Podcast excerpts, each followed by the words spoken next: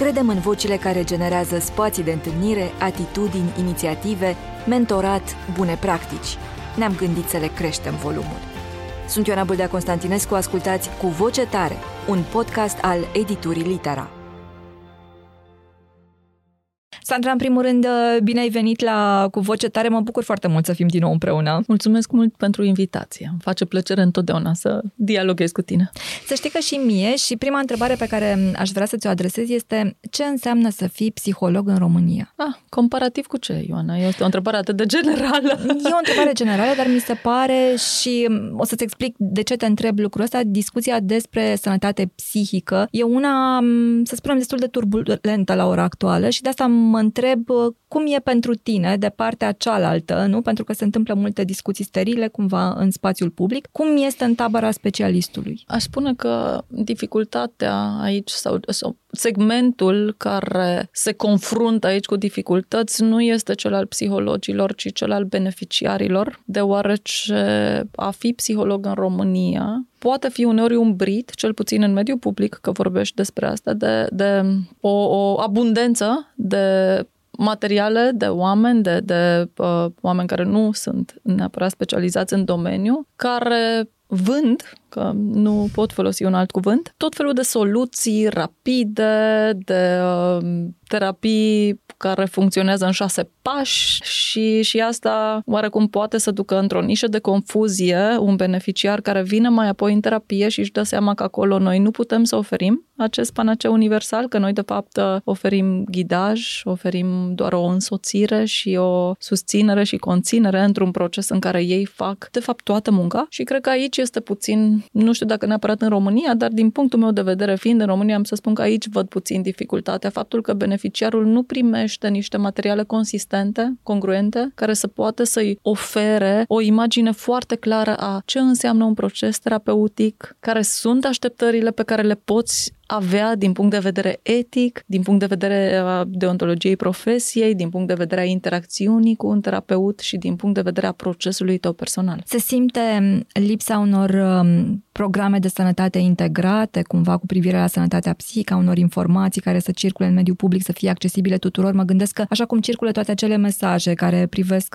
consumul de alcool sau de tutun sau de cafea sau timpul pe care e bine să-l petreci cu copilul, nu, pentru a construi o relație sănătoasă, poate că și mesajele acestea publice cu privire la sănătatea psihică ar îmblânzi cumva percepția asta, dacă vrei, un pic deformată. Vorbeai de soluțiile rapide, ca și în cazul, nu știu, slăbitului, cântatului, dispariției ridurilor și așa mai departe. Căutăm soluții minune adesea pentru că nu avem informația de bază. Sunt de acord, dar dacă vorbim despre sănătate, nu? Este sănătate mentală. Trebuie să dăm și această oportunitate de accesare. Pe când la noi oportunitatea de accesare este destul de redusă și atunci, da, noi putem vorbi în mediul public extrem de des despre utilitatea de a vedea un specialist în adolescență sau în perioada postpartum, dar dacă noi nu oferim aceste servicii, iar un om va trebui să meargă și să achite o sumă de bani pentru a putea să le acceseze, cred că ne împușcăm singuri în picior. Ar trebui să fie un pachet cumva care să conțină de un pachet de susținere. Așa cum în unele maternități nu ți se dă un mic pachet cu care să-ți începi viața alături de copil, cred că exact așa ar trebui și noi să oferim acest mic pachet care să-ți ofere șansa de a avea o viață psihologică și emoțională interioară, sănătoasă și echilibrată, iar asta ar putea să înceapă din școală, unde poate fi inclusă într-un pachet educațional în care psihologia nu înseamnă doar studiul psihologiei în sine, ca materie, ci studiul tău, studiul de psihologie relațională, să poți să te înțelegi mai bine ca copil, ca adolescent, să-ți înțelegi emoțiile, puțin informație care să te ajute să fii într-o mai bună poziție de înțelegere față de procesele prin care treci, față de ce înseamnă de fapt o stare adaptativă, că normalitatea, asta e normalitatea, nu? Atunci când eu sunt adaptat, când eu am ajuns ca în procesul meu adaptativ să mă adaptez la ceea ce aduce mediul înspre mine și cred că asta ar fi extrem de util dacă am putea să oferim în școli. Întâi asta, nu doar să vorbim despre importanța sănătății mentale și a echilibrului, iar apoi în diverse momente pivotante din viață, nu? Când cineva devine părinte sau se pregătește să devină părinte, când cineva trece prin anumite anumite momente de dificultate, cred că pe undeva ar fi util și necesar, dacă vrem o societate care să poată funcționa, să oferim și acest sprijin. Mă gândesc că în lume și imediat în perioada post-pandemică au fost o mulțime de asemenea pachete cu gratuități și facilități oferite practic tuturor, nu? S-a pus problema că toată lumea a trecut printr-o traumă. La noi, în mare măsură, a fost oferită în plan privat de către colegii care au ales să facă acest lucru și dacă ne uităm puțin la societatea noastră, chiar și acum, așa se întâmplă. Majoritatea situațiilor în care cineva lucrează pro bono este pentru că a ales pe plan personal să facă acest lucru, că este cumva în congruență cu valorile personale și nu neapărat pentru că este un program sau că este un beneficiu pe care ți-l oferă un stat care are așteptări de la tine și vrea să te și susțină să poți să ți-l îndeplinești, nu? Că e exact așa. Eu nu pot avea așteptări de la copilul meu să-mi ofere lucruri pe care eu nu i le-am oferit. Și atunci, nici ca comunitate, zic că e foarte dificil și neadecvat să avem niște așteptări de la o comunitate căror resurse cadru, nu există și trebuie să și le ajungă să le acceseze singuri, să le și găsească singuri, să le și achiziționeze singuri. Au apărut și la noi însă mulți profesioniști în domeniul sănătății mentale, tu ești unul dintre ei care vorbesc despre incluziune, care vorbesc despre tipuri de suferință, despre cum ajutăm, cum îmbunătățim una peste alta, ceea ce înseamnă în linii foarte generale sănătatea socială, aș spune. Expunerea aceasta vine la pachet cu presiune? Cred că vine la pachet cu dificultatea de a putea să rămâi nepolarizat. E foarte important să conștientizăm toți cei care suntem implicați în astfel de demersuri, de conștientizare, în demersuri în care încercăm să facem programe de incluziune, să înțelegem că nu ne va ajuta cu absolut nimic dacă polarizăm. Da, e foarte important să susținem ceea ce încercăm să aducem în fața publicului, dar să înțelegem că limbajul pe care trebuie să-l utilizăm trebuie să fie un limbaj înțeles de către toți cei care ne observă și că noi nu facem niciodată conștientizarea în bulă. În bula noastră se știe deja, am să sper că se știe deja, noi încercăm să discutăm cu cei care au o dificultate în a înțelege anumite concepte, anumite libertăți, diferite mentalități progresive, să zicem, care așa au progresat natural, nu că cineva a avut o agendă. Practic. Și este foarte dificil să fii în acel moment și să găsești în mod real și autentic empatie și compasiune și înțelegere, nu să o simulezi pentru a putea să atragi pe cineva într-o tapără. Ce te doare cel mai tare la ora actuală în discuția publică despre sănătate psihică? Pe mine personal nu mă doare nimic, pentru că eu înțeleg ființa umană. Dar ceea ce văd că este dificil e faptul că dacă ne uităm la anumite segmente de populație, nu? Pentru care milităm de multe ori, pentru a reuși în procese de incluziune, de fapt asta faci. Încerci să găsești niște segmente care nu au fost incluse în partea de medie a populației și să-i reumanizezi, pentru că ei sunt umani, dar au fost dezumanizați de acest proces de stigmatizare și să îi introduci cumva în compasiunea unei societăți, în a fi parte din. Și cred că ceea ce este dureros este conștientizarea faptului că ei există, ei nu vor exista doar în momentul în care vor fi acceptați, în care vor fi înțeleși, în care vor fi integrați. Ei există și acum. Și cred că asta este dureros, văzând acest proces, care atunci când nu merge până la capăt, poate să includă și să rănească oameni reali, ființe care sunt implicate, care au aceleași aspecte de umanitate ca ale tuturor celorlalți și care nu pot să beneficieze de acceptul unei societăți. Tu ai o carieră construită pe o formare profesională complexă și am mai spus-o în diferite întâlniri ale noastre, repet și de data aceasta, ai avut și șansa unor specializări extraordinare cu Clark E. Moustakas, cu Irvin D. Yalom, ca să spunem numai câteva dintre numele foarte cunoscute, nu publicului larg. Cum te-a ajutat lucrul acesta? M-a ajutat foarte mult pentru că e vorba de faptul că am avut acces direct la competențele acestor oameni și știi ce m-a ajutat foarte mult? Nu neapărat, acum stau să mă gândesc, nu neapărat competențele lor profesionale, cât umanitatea interacțiunii pe care am avut-o cu oameni pe care îi admiram extraordinar de mult și îi admir în continuare, chiar dacă unul a decedat între timp. Faptul că ajungi lângă oameni care și-au clădit o carieră atât de bine structurată, iar ei nu se consideră superiori, nu se consideră diferiți, nu consideră că sunt intangibili, îți dau acces la ei, nu au avut niciodată o atitudine în care eu să simt că nu sunt suficient, deci au avut această prezență și conținere pe care noi încercăm să o oferim în terapie, care practic e exact ca orice emoție. Atunci când e simțită, știi cum trebuie să fie și știi cum poți să o oferi. Și cred că asta a fost șansa mea extraordinară. Să lucrez cu niște oameni care au fost prezențe, care au fost echilibru și care au putut să-mi arate, să mă ajute să simt cum este să fii în această stare și cum poți să o dai mai departe. Sandra, pe tine te urmăresc foarte mulți oameni. Cred că ai construit deja în jurul tău, nu aș spune o bulă, dar o comunitate care e destul de prezentă și de solidă și știu că ești foarte permisivă, inclusiv pe paginile tale de social media, vorbești cu oamenii, le explici lucruri, accepți întrebări din partea lor sau puncte de vedere câteodată diferite de al tău. Un singur lucru am remarcat că nu accepți și anume violența sau instigarea la violență. Și voiam să te întreb dacă există la noi, din punctul tău de vedere, o cultură a violenței băgată sub preș din generație în generație, care cumva, cum sunt pereții din acest studio, cumva antifonați, care capitonează anumite emoții pe care nu reușim să le punem bine în cuvinte. Există această normalizare a abuzului și probabil vine din faptul că noi provenim și suntem într-o societate în care violența a fost parte din disciplină și din educație. Nu doar atât, a fost și parte din experiența personală a multor membri ai acestei societăți. Am trecut prin situații de dificultate, nu? Prin revoluții, prin bunicii noștri au trecut prin războaie. Nu a fost o societate în care să spui că oamenii au avut timp de respiro, în care să lucreze strict pe dezvoltarea lor emoțională și la acest aspect al dezvoltării lor emoționale. Pe de altă parte, iartă-mă că te întrerup, dar nu e valabil pentru multe societăți, pentru că discursul acesta cred că se aplică multora, adică sunt multe societăți care contează foarte mult punctul de vedere pe care ei îl au în relaționarea cu copilul. Este copilul important pentru societate și pentru familie sau este viitorul țării? Că dacă copilul este viitorul țării, cum noi auzim de 100.000 de ori, copilul este un provider. Este ceva ce trebuie să-ți aduce ceva. Tu îl antrenezi ca să-ți dea ceva înapoi. Nu îi dai tu lui ca să poată să aleagă dacă să dea sau să nu asumat. E modul mentalității în care tu îl crești pentru că este practic resursa ta. O sursă de bucurie, nu? Cineva care să-ți aducă...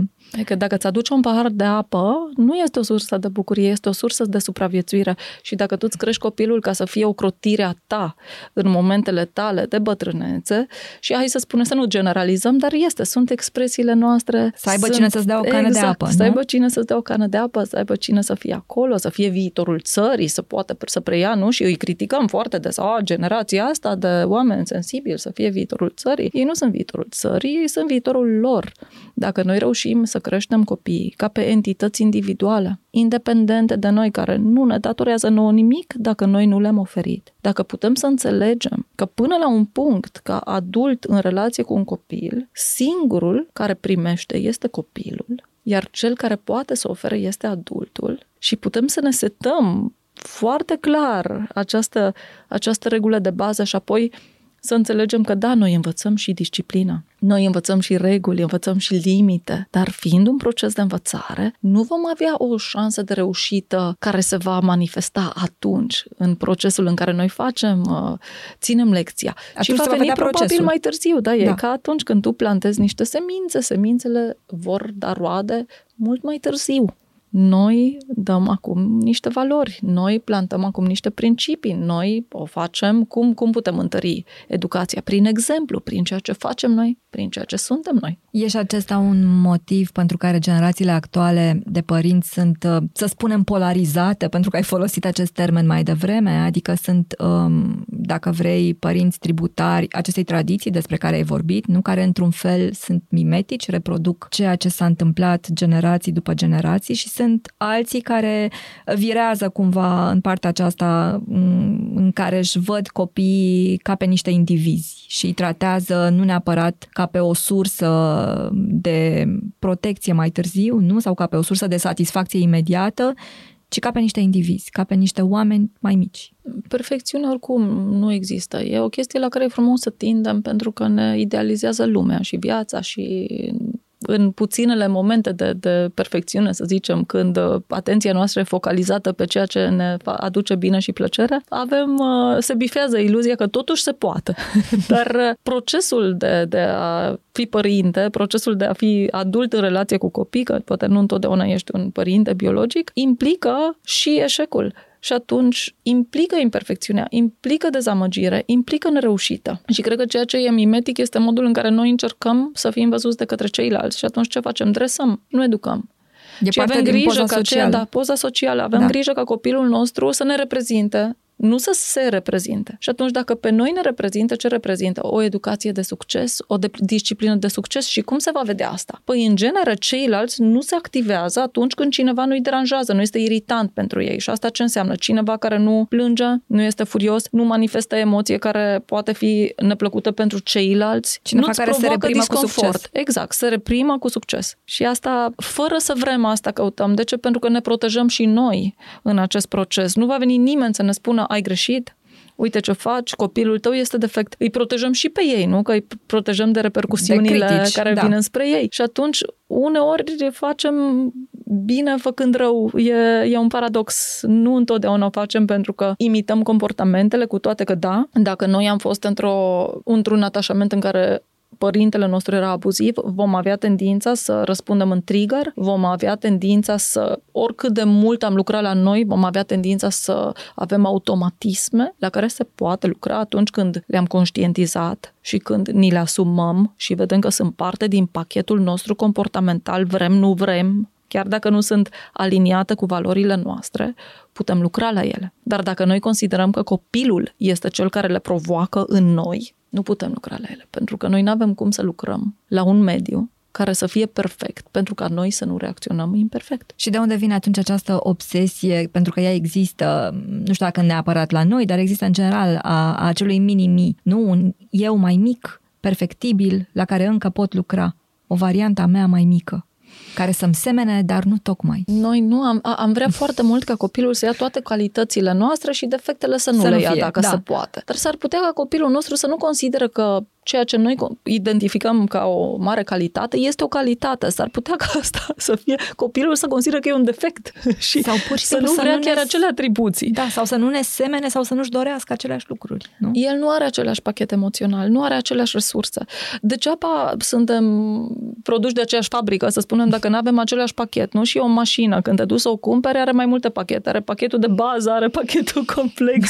Așa e și copilul. A ieșit de pe ușa unei companii, dar tu nu știi ce pachet are, trebuie să descopere singur, trebuie să adauge în timp, trebuie să vadă cum diversifică, care sunt pasiunile, care sunt lucrurile care îi dau un scop, un sens, o direcție, determină copilul să aleagă. De ce vreau să fac un anumit lucru? Pentru că mi-a zis mama sau tata că uite, această meserie pe care o am eu este extraordinară, aduce și un venit bun, e ceva care ți se potrivește, dar copilul trebuie să se gândească, e ceea ce reprezintă o aliniere a valorilor mele? Poate eu nu sunt atât de focalizat ca nevoie pe venitul pe care îl voi avea, dar vreau să fiu foarte creativ. Poate vreau să fie ceva care să-mi permită să mă dezvolt, să-mi permită să fiu flexibil și versatil, să-mi schimb. Deci e modul în care văd viața. E important, e atât de important să ne uităm la copii care la propriile lor persoane și nu ca la o micro... Da. Manieră de a ne redirecționa noi în viață, că uite, acum putem să mai facem ceva printr-un copil. Exact, nu este a doua șansă într-un fel de a retrăi niște ani, ci e un individ, este altcineva. Da? Cred că alteritatea asta e una care pune multe probleme și, dar fiindcă vorbim despre alteritate, te-aș întreba ce ți se pare cel mai complicat la a fi părinte sau în relație cu un copil, fie că ești cel care îl crește sau cel care e implicat în procesul lui de educație, profesor sau bunic, în secolul 21. Toată lumea se plânge acum foarte mult de tehnologie și știu că noi am mai vorbit despre asta, despre demonizarea asta a tehnologiei, dar cred că sunt și foarte multe alte lucruri care nu știu cât complică, dar în orice caz nuanțează acest proces. Cred că în lumea în care trăim noi acum, ceea ce este foarte dificil pentru părinți să facă Și aici mă refer la toți cei care, și cei care lucrează, și cei care merg în terapie, și cei care încearcă să fie niște părinți implicați și niște părinți flexibili, este să poți să fii un simplu observator în procesul existențial al copilului tău și să nu intervii. Decât atunci când ți se cere și atunci când simți că este cu adevărat necesar, să poți să-l lași să crească. Și cum antrenezi musculatura asta? Pentru că sună absolut ideal, dar recunosc că e un proces în care cu siguranță mulți dintre noi se împiedică pe drum. Pornește cu o bază a comunicării care este stabilită de la bun început, o comunicare bună și cu, să zicem, conținere. Conținere e un cuvânt pe care îl folosim atât de des în ultimul timp, dar e greu de înțeles și am să-l explic puțin. Înseamnă să-i permiți celuilalt să manifeste orice tip de emoție și să-l lași să o facă în maniera în care știe, pentru că mai apoi să lucrați împreună când e vorba de un copil, la a identifica împreună o manieră care să fie corectă și propice lui. Fără să renască pe ceilalți, îmi imaginez. Da, exact. Da.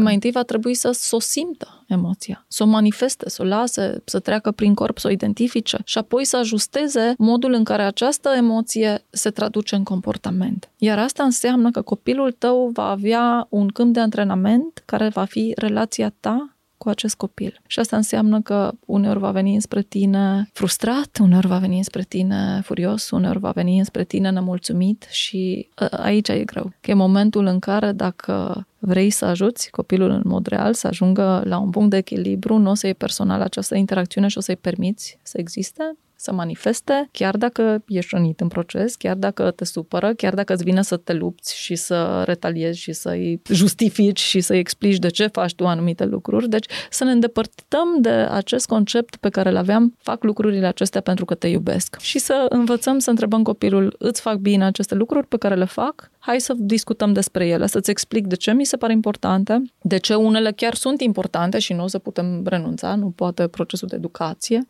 Și spune-mi și tu ce simți aici, care adu un feedback. Sunt dispus să-l ascult, sunt dispus să-l primesc și să încerc să înțeleg care sunt nevoile tale și nemulțumirile tale. Vorbim în ultimul timp, uite, o să-ți supun atenție o situație concretă, pentru că mi se pare că ea apare de foarte multe ori în discuțiile cu privire la educație. Auzim foarte mult vorbindu-se despre bullying, nu? E o epidemie de bullying și știm că în mare parte lucrul ăsta proliferează cumva, pentru că toate școlile au în teorie programe anti-bullying, nu? Și informații anti-bullying. În fapt, protocoale nu există aproape nicăieri, adică niște pași clari pe care trebuie să-i urmeze cei care constată, până la urmă, că se întâmplă așa ceva. Când părinții sunt implicați, pentru că teoria așa ne spune, nu? Că lucrăm împreună, părinții și educatorii, pentru a echilibra lucrurile, toți părinții își identifică, sau cei mai mulți părinți, nu vreau să generalizez, își identifică copilul în postura victimei. Dar foarte puțini sunt dispuși să-și identifice copiii în postura agresorului. E și aici o problemă în faptul că ne victimizăm pe noi înșine și copiii noștri la pachet cu noi foarte des, dar suntem prea puțin dispuși să ne acceptăm propria agresivitate. Aș aduce aici o mențiune. Protocol există. Deci s-a lucrat la legea bullying-ului, există protocol, este publicat, nu este implementat probabil pentru că noi nu suntem încă obișnuiți cu acest lucru și că noi nu înțelegem că trebuie lucrat în prevenție. Există noi ne dăm seama de bullying în momentul în care se întâmplă. Dar aceste lucruri nu se întâmplă pentru că un copil a venit într-o zi la școală și a simțit un puseu foarte mare de furie. S-a întâmplat pentru că acel copil a fost lăsat să sufere foarte mult timp.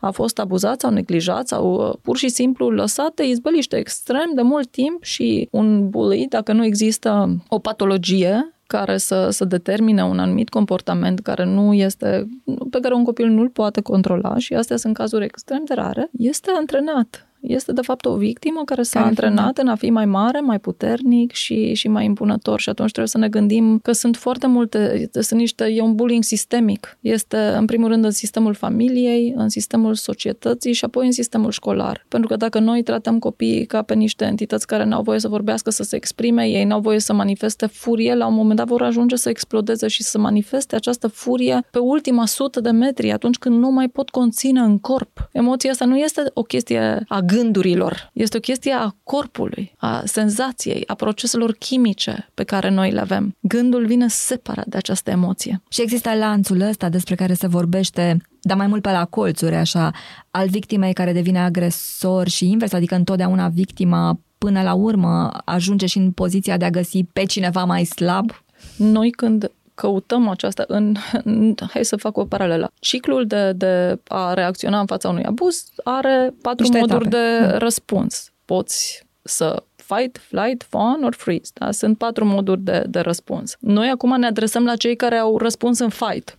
Și atunci, normal că răspunsul va fi da, de cele mai multe ori, pentru că noi ne referim la segmentul acesta. Da. Dar general aș vrea să fac separarea asta, că nu este singura manieră de răspuns la bullying. Poate să fie, mai sunt încă alte 3 maniere care pot să fie chiar mai grave, sunt greu de identificat și provoacă niște, pe termen lung pot să provoace niște mecanisme de coping și de apărare mult mai greu de gestionat, pentru că neputând să intervenim la timp, se pot deveni mai agravante. Cel de fight îl vezi. Și poți cumva să faci ceva, nu? Da, depinde în ce stadiu ajungi la el, ci depinde cum o să manageriezi situația, care e procesul reparatoriu.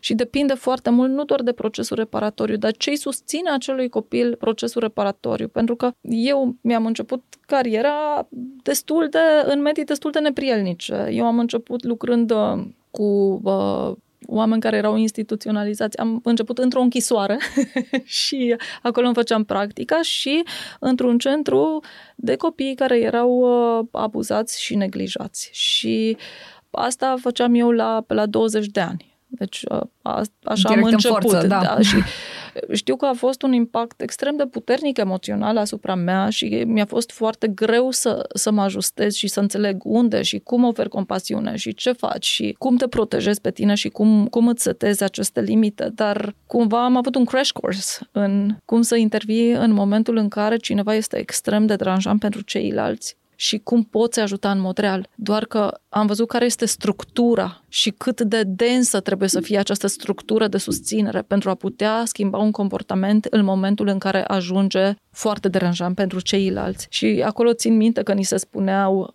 aceste aspecte. Există 2 aspecte în changing moments.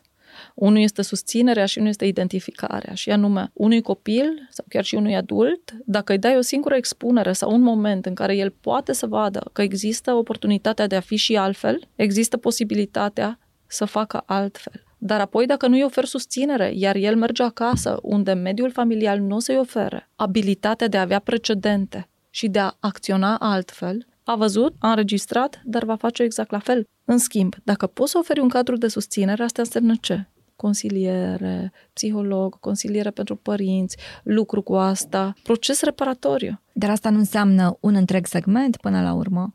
Nu asta trebuie să faci, adică educația nu este pentru copii. Eu m-am mutat de 15 ani înapoi în România și am o dilemă când văd că sistemul medical nu este pentru pacient, iar educația nu este pentru copii, că cumva mi se pare că noi ridicăm statui în loc să ne dăm seama că acest sistem este pentru public, deservește populația, oricare ar fi ea. Și de ce toată populația fiind nemulțumită? Că acestea sunt cele 2 sisteme, cel educațional și cel de sănătate, aduse cel mai des, nu, la masa nemulțumirilor publice. De ce toată lumea fiind cumva conștientă de faptul că lucrurile nu sunt pentru public, totuși există o inerție atât de puternică încât schimbarea asta, chiar și după niște decenii, vine foarte greu. Conștientizarea faptului că un serviciu public trebuie să fie pentru cetățean. Acum nu sunt un analist care poate aș putea să mă erijez eu aici niște... Da, nu te întreb la nivel psihologic care ar putea să fie mecanismele, dacă vrei, justificative ale unei asemenea inerții.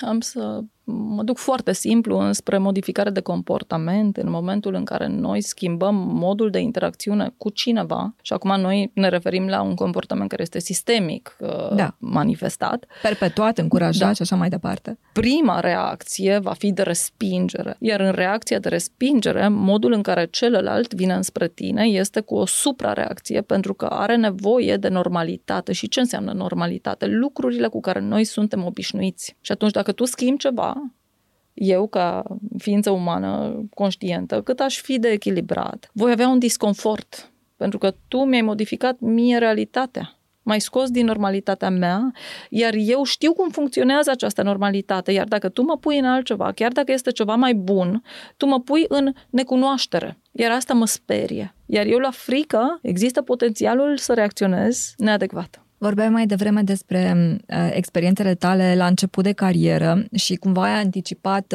un lucru în legătură cu care eram foarte curioasă și voiam să te întreb asta. Cum faci după ce duci atâtea povești, îmi imaginez că multe dintre ele grele care apar în terapie, cum faci la finalul zilei, când te-ai încărcat cu toate emoțiile astea ale tuturor, să nu le transporți în următoarea experiență profesională sau în viața ta privată? Cum te cureți cumva de toată energia asta cu care trebuie să lucrezi? Nu te încarci și nu le duci.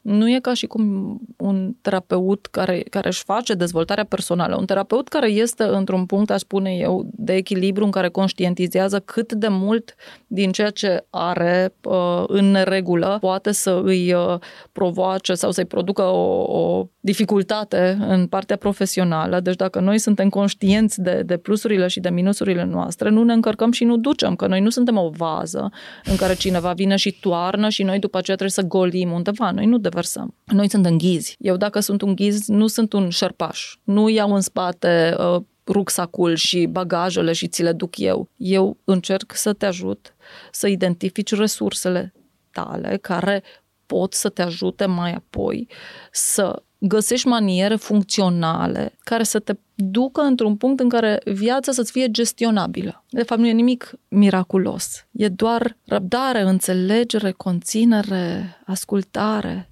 lucruri pe care noi nu le prea primim, nici ca copii, nici ca adulți și atunci e doar un mediu extrem de sigur în care tu poți să-ți scoți, să zicem că ai o geantă cu bolovani, poți să-i scoți pe toți, să-i aliniezi fără să-ți fii frică că vor veni înspre tine, dar noi suntem martori în proces, noi suntem ghizi în proces. Noi nu luăm niciodată acei bolovani să-i ducem, noi nici nu punem mâna pe ei, noi doar spunem uite-te și acolo. Deci e atunci când lucrezi etic și în competență, nu ai ce să descarci pentru că nu are ce să te încarce. Când ajungi în puncte de dificultate, pentru că există, în puncte de bias, în puncte în care există trigger-uri personale, că suntem umani și atunci există potențialul să mă trezesc că e, cine știe, un fost partener pe scaunul din fața mea sau și că mie mi s-au activat anumite emoții. Acelea sunt momentele în care te duci în terapia ta individuală, care e oarecum obligatorie pentru noi toți, sau în dezvoltarea ta personală, în intervizare, discuția acestor aspecte și hotărăști pot să continui acest proces, că dacă simt că îl fac pentru mine, să lucrez eu la biasul meu, atunci îi voi recomanda să meargă în altă parte. Dacă simt că da, a fost doar un fel de conștientizare, dar nu e parte dintr-un proces care să ne afecteze și contamineze procesul terapeutic, atunci pot să continui. Și asta înseamnă ce? Că n-am cum să mă încarc. Pot fi activat, dar eu acea activare mă duce în am eu de lucrat aici? Da? Nu. Nu e despre ceea ce duc cu mine acasă. Evident, există empatie, durerea umană nu are cum să nu te sensibilizeze, atingă, da. Dar e un proces, nu suntem înconjurați de traumă și de durere umană și exact așa cum nu duceți voi acasă tot ceea ce știți că se întâmplă pe această planetă, nu ducem nici noi acasă ceea ce se întâmplă în cabinet. Mi se pare foarte importantă însă observația aceasta pe care ai făcut-o, a faptului că trebuie să ai grijă de tine, să mergi în propria ta terapie, nu să funcționezi dacă vrei în niște limite sănătoase ca să îi poți ajuta pe ceilalți. Te-aș întreba, pentru că îmi place foarte mult experiența aceasta a ta, care pentru mine e un fel de eat, pray, love, așa, cu retreat-urile din Thailanda. Cum a început ideea asta și cum îți modifică ea viața? Pentru că e o dinamică foarte frumoasă cea pe care o expui. Ideea și proiectul în sine îi aparțină prietenei și colegei mele, Petronela Rotar. Ei i-a venit această idee. Eu doar s-a întâmplat să fiu la masă cu ea când i-a venit ideea asta pe care cred că o avea deja de mult, o contura și încerca să o manifeste într-un fel sau altul. Și suntem o echipă, aș spune, extrem de bine conturată de colegi și de prieteni, pentru că s-a legat o prietenie strânsă între noi care e implicată în acest proiect și mă simt extrem de norocoasă și de, aș spune, binecuvântată, e un cuvânt bine ales, aș spune, de a fi parte dintr-o colaborare atât atât de conștientă și de frumoasă și rotundă din toate punctele de vedere, și din plan etic, și profesional, și personal, pentru că sunt într-adevăr niște oameni valoroși din toate punctele de vedere. Iar în ce mod mi-a schimbat viața? M-a forțat să îmi fac timp. Asta e foarte interesant. Pentru că fiind plecată atât de mult timp, că sunt câteva luni de zile în care eu nu sunt acasă, m-a forțat să fac manifestarea profesiei flexibilă, să renunț la foarte multe dintre cazurile din cabinet. Mă rog, nu să renunț, ci pe parcurs, pe măsură ce se încheia o sesiune, să nu iau clienți noi, și atunci am și acest raport de intimitate foarte frumos cu oamenii cu care lucrez, pentru că sunt puțini, și am și această libertate de a merge și de a putea să mă dedic proiectelor și programelor complet, de a putea să fiu acolo și în același timp să simt că am și spațiul și timpul meu personal. Adică eu uneori am reușit să-l duc și pe cel mic să stea în preajmă și în timpul liber să interacționez cu el și să nu mai fiu o absență, și să fie el cumva o prezență a procesului meu de lucru. În exterior, nu implicat, da. Fără a afecta în nicio manieră, dar fiind cumva ca atunci când eu mă duc la cabinet și seara vin acasă, poate să fie acum parțial și parte din acest proces. Iar asta mi-a câștigat mult timp. E spectaculos, aș spune, într-o epocă în care toată lumea se plânge. Cred că asta este într-adevăr o chestiune care ne unește pe toți. Toți ne plângem de faptul că suntem devorați de lipsa aceasta de timp. Mi se pare greu, dar foarte frumos să-ți faci timp și mai ales să-ți faci timp care să fie și pentru tine, într-un fel. Să știi că timpul există și asta vedem foarte mult în terapie. Noi, de fapt, avem acest timp pentru noi, e disponibil. Doar că nu îl știm folosi. Am un lucru foarte frumos pe care mi l-a spus o scriitoare, Victoria Pătrașcu, o scriitoare care mi este foarte dragă. Ea, când o întrebam, am făcut o serie la un moment dat în care cred că ai făcut parte și tu, cum faci să ai timp pentru tine. Da, la care ea a avut un răspuns foarte, foarte frumos. Mi-a spus că suferea de lipsă cronică de timp, cum suferim cu toții, și la un moment dat și-a dat seama că există un timp disponibil. A spus ea, tot timpul acela în care mă îngrijoram. Mi s-a părut foarte relevant cumva. Așa este. De multe ori discutăm despre asta și în terapie și cu prietenii mei, despre faptul că acest timp există, doar că noi folosim acel timp de multe ori în ruminat, deci îl folosim în mod real, în manieră care nu ne sunt prielnice și atunci îl pierdem, îl facem cadou, așa, grijilor, fricilor, temerilor, conștientizărilor că nu avem timp. Mă întorc la relația cu copiii, pentru că și aici timpul e un factor important și foarte mulți dintre noi repetăm aproape obsesiv acest nu am timp. Ce contează mai mult? Să fie mai mult timp sau să fie timpul acela care e, dar un timp de calitate, un timp în care să fii prezent? Timpul există de la sine stătător. Fie că luăm noi calendarul sumerian sau ce vrem noi, timpul există. Că acolo este. E maniera în care noi ne identificăm scurgerea vieții, nu? Acum depinde ce vrem noi să facem cu acel timp. Asta e important. Timp există. Pentru ce? Pentru ce ne trebuie timpul? Timp petrecut cu copilul, timp pentru dezvoltarea noastră, timp pentru a fi părinți buni, implicați, timp de conexiune. Pentru ce este acest timp? E foarte important să niște obiective, da. Să identificăm ce vrem noi să facem, că după aceea găsim timpul, ok? Dacă timpul există, trebuie doar să mergem să luăm de acolo, să vedem unde îl alocăm. Nu o să aducem noi mai mult, nu o să aducem mai puțin, e de la sine stătător, nu-l putem face mai mult sau mai puțin. Dar modul în care noi îl percepem, acolo stă acel mai mult sau mai puțin. Ceea ce vrem noi să facem, modul în care noi ne prioritizăm acțiunile, modul în care... Și asta se schimbă, e flexibil în viață. Uneori vom prioritiza interacțiunea cu copilul, uneori vom prioritiza interacțiunea la locul de muncă, uneori vom prioritiza interacțiunea cu noi și cred că important este să ne găsim echilibrul. Practic să trăim timpul ăsta un pic mai conștienți, nu? Prezenți. Da.